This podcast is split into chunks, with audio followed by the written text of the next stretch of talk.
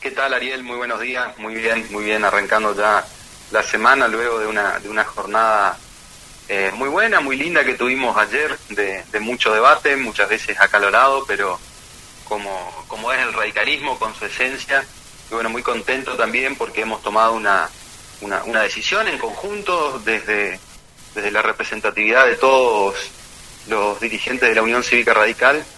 Así que bueno, ya, ya cumpliendo con, con los cronogramas, eh, presentando los avales, las listas, y, y bueno, ya metido en lo que va a ser la, las próximas elecciones del seis de junio.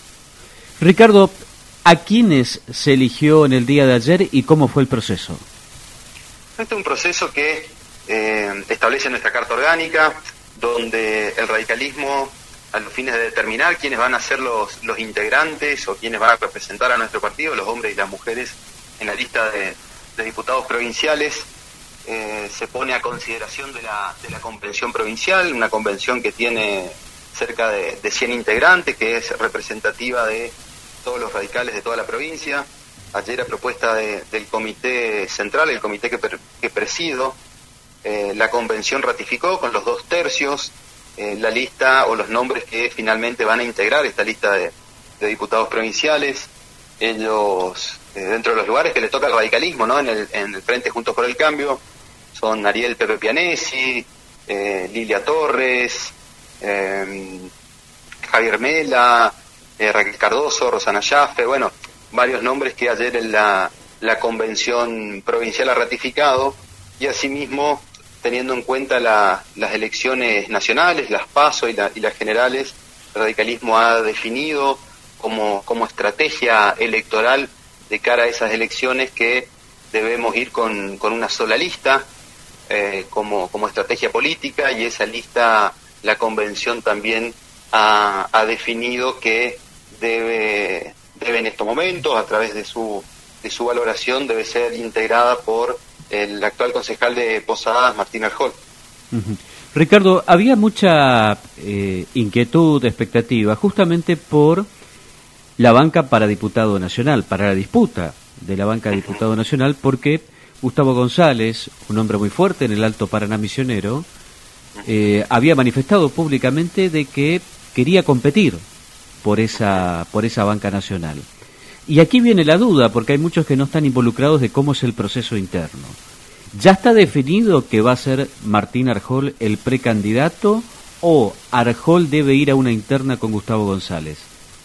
No, la, el partido primero y ahora la convención que, que ha ratificado con sus dos tercios eh, hace hace una propuesta política y toma una, una decisión política para como estrategia electoral para las PASO, donde donde claramente manifiesta que se debe ir con un solo candidato eh, y este candidato eh, tiene que ser Martín Arjol. A ver, la ley de PASO brinda la posibilidad a, a todas las personas que, que cumplan los requisitos y quieran presentarse puedan hacerlo, pero, pero el radicalismo, a través de sus órganos partidarios y sus órganos institucionales, ha, ha resuelto como una estrategia política esto, esto que te comento. Uh-huh. Ricardo, hay mucha discusión a nivel nacional sobre el radicalismo. Vemos que el tema de la interna a nivel nacional, con Lustó y otros dirigentes, ha dejado una especie de discusión en torno a cuál es el rol dentro de Juntos por el Cambio, ex Cambiemos. ¿Cuál es el rol del radicalismo en Juntos por el Cambio, pero en el distrito Misiones? El rol del radicalismo es un rol fundamental dentro de, no solamente en la provincia de Misiones, sino dentro de Juntos por el Cambio a nivel nacional. Nosotros en su momento, eh, hay, hay una definición que por ahí me gusta usarla, fuimos un, un frente electoral y no tuvimos la participación que eh, consideramos deberíamos haber tenido en el gobierno de Cambiemos.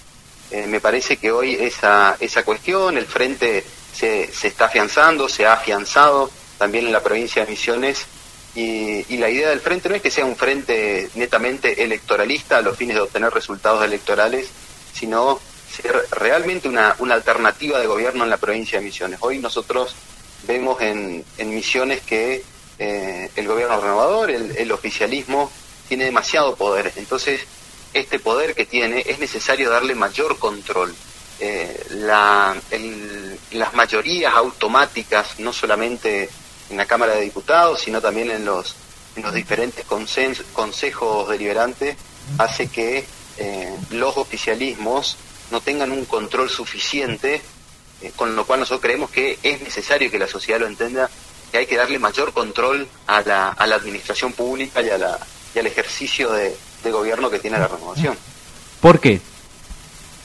Porque es la única manera de que no se desvíen fondos, de que los fondos que vengan vayan a donde tengan que ir, que las inversiones que se hagan sean realmente las necesarias, que la, la educación sea un pilar fundamental, que los sueldos de la administración pública, que son muy malos, sean mejores, eh, que la, los contratados y la precarización laboral que hoy existe en la administración pública eh, no exista más, eh, diferentes cuestiones que hacen a el acompañamiento de una oposición responsable, pero también de un control sobre eh, la forma de, de gestionar y la forma de, de administrar.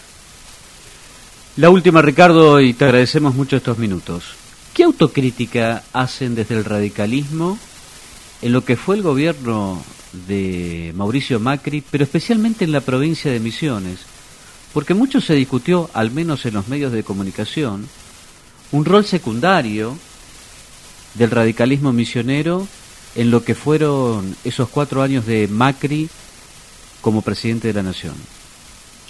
Es cierto, era, era lo que te, te decía hace, hace un rato. El radicalismo no tuvo la participación y no tuvo el espacio dentro del gobierno de, de Mauricio Macri.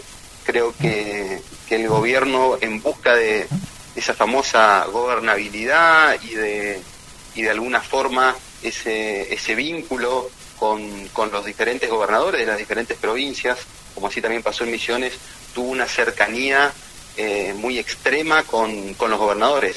No digo que no deba de ser así, pero también a través de eh, los, los espacios políticos que integran el frente, en este caso en el, en el distrito Misiones. Por eso digo que este frente no, no le dio la participación en su momento al radicalismo que debería haber tenido, cuestión ya totalmente superada, y creo que hoy con un frente mucho más, más maduro, más afianzado y ya poniendo la, la mirada a, a futuro. Entiendo que es muy prematuro todavía, hay que tomar con pinzas las encuestas, pero este fin de semana eh, hubo en varios, tengo entendido, en varias reuniones políticas, empezó a circular una encuesta que habla de entre quince a dieciséis bancas de diputados que obtendría el Frente Renovador. ¿Cómo no empiezan a mirar eso, eso? Yo no creo que esos números sean reales. Eh, las encuestas siempre hay que verlas de, de dónde viene y quién la hace. Yo claramente no creo que eso, que eso sea real. Eh, en la provincia de Misiones hay un claro frente opositor, que es Juntos por el Cambio, y yo creo que la, las elecciones y la, y la sociedad va a buscar un equilibrio de poder en nuestra provincia. Así que yo para nada eh, confío en esos números, ni, ni creo en esos números. Yo soy muy optimista de, de cara a las elecciones que se vienen eh, en este año en la, en la provincia de Misiones y también a, a nivel nacional. ¿Cómo va a ser la logística en este contexto de pandemia? Porque estamos ante la primera elección de peso realmente en el país, y tiene al distrito Miso, al, perdón, al distrito Misiones como epicentro también de una experiencia de votación en el medio de una pandemia. Así es, ayer ha salido una una resolución de por parte de la, de la Justicia Electoral donde, donde habla de la extensión del, del horario de, de votación. Todavía no tenemos certeza con respecto a los lugares, sí se ha hablado de la ampliación de los lugares, de la de la limitación de cantidad de mesas por por escuelas o por, o por los diferentes espacios que se utilicen. La misma campaña electoral va a ser una campaña, eh, si se quiere, de alguna forma con, con mayores cuidados, sin tanta eh, concurrencia, aglomeración o reuniones de, de personas. Eh, estamos pasando una etapa hoy que donde lo, los casos de, de coronavirus están, están en ascenso. Todos tenemos amigos, vecinos, primos, hermanos que no han pasado la enfermedad o la, o la están pasando. Así que, que va a ser un año un año o una elección atípica, y fundamentalmente la, la cuestión de la de la campaña electoral y del y del movimiento que, que por ahí uno está acostumbrado a otras formas, a otros mecanismos de mayor contacto. Creo que esta vez, bajo la responsabilidad de todos los actores políticos, hay que tomar todos los recaudos para para no poner en riesgo la salud de nadie. Ricardo, te agradecemos mucho estos minutos, ¿eh? Que tengas una excelente semana y gracias por tu tiempo. Por favor, gracias a vos, Ariel, y bueno, saludos al equipo ahí, y bueno, buena semana y, y excelente día. Gracias, mi amado. Estás en donde querés estar. Mañanas de otoño. En la sintonía justa. En ese lugar perfecto que denominamos radio. Radio News. Donde vivís la música. Donde te informás siempre. Radio News. No existe nada como vivir esta estación juntos. La News. Otoño veinte veintiuno. Donde sentís los hits.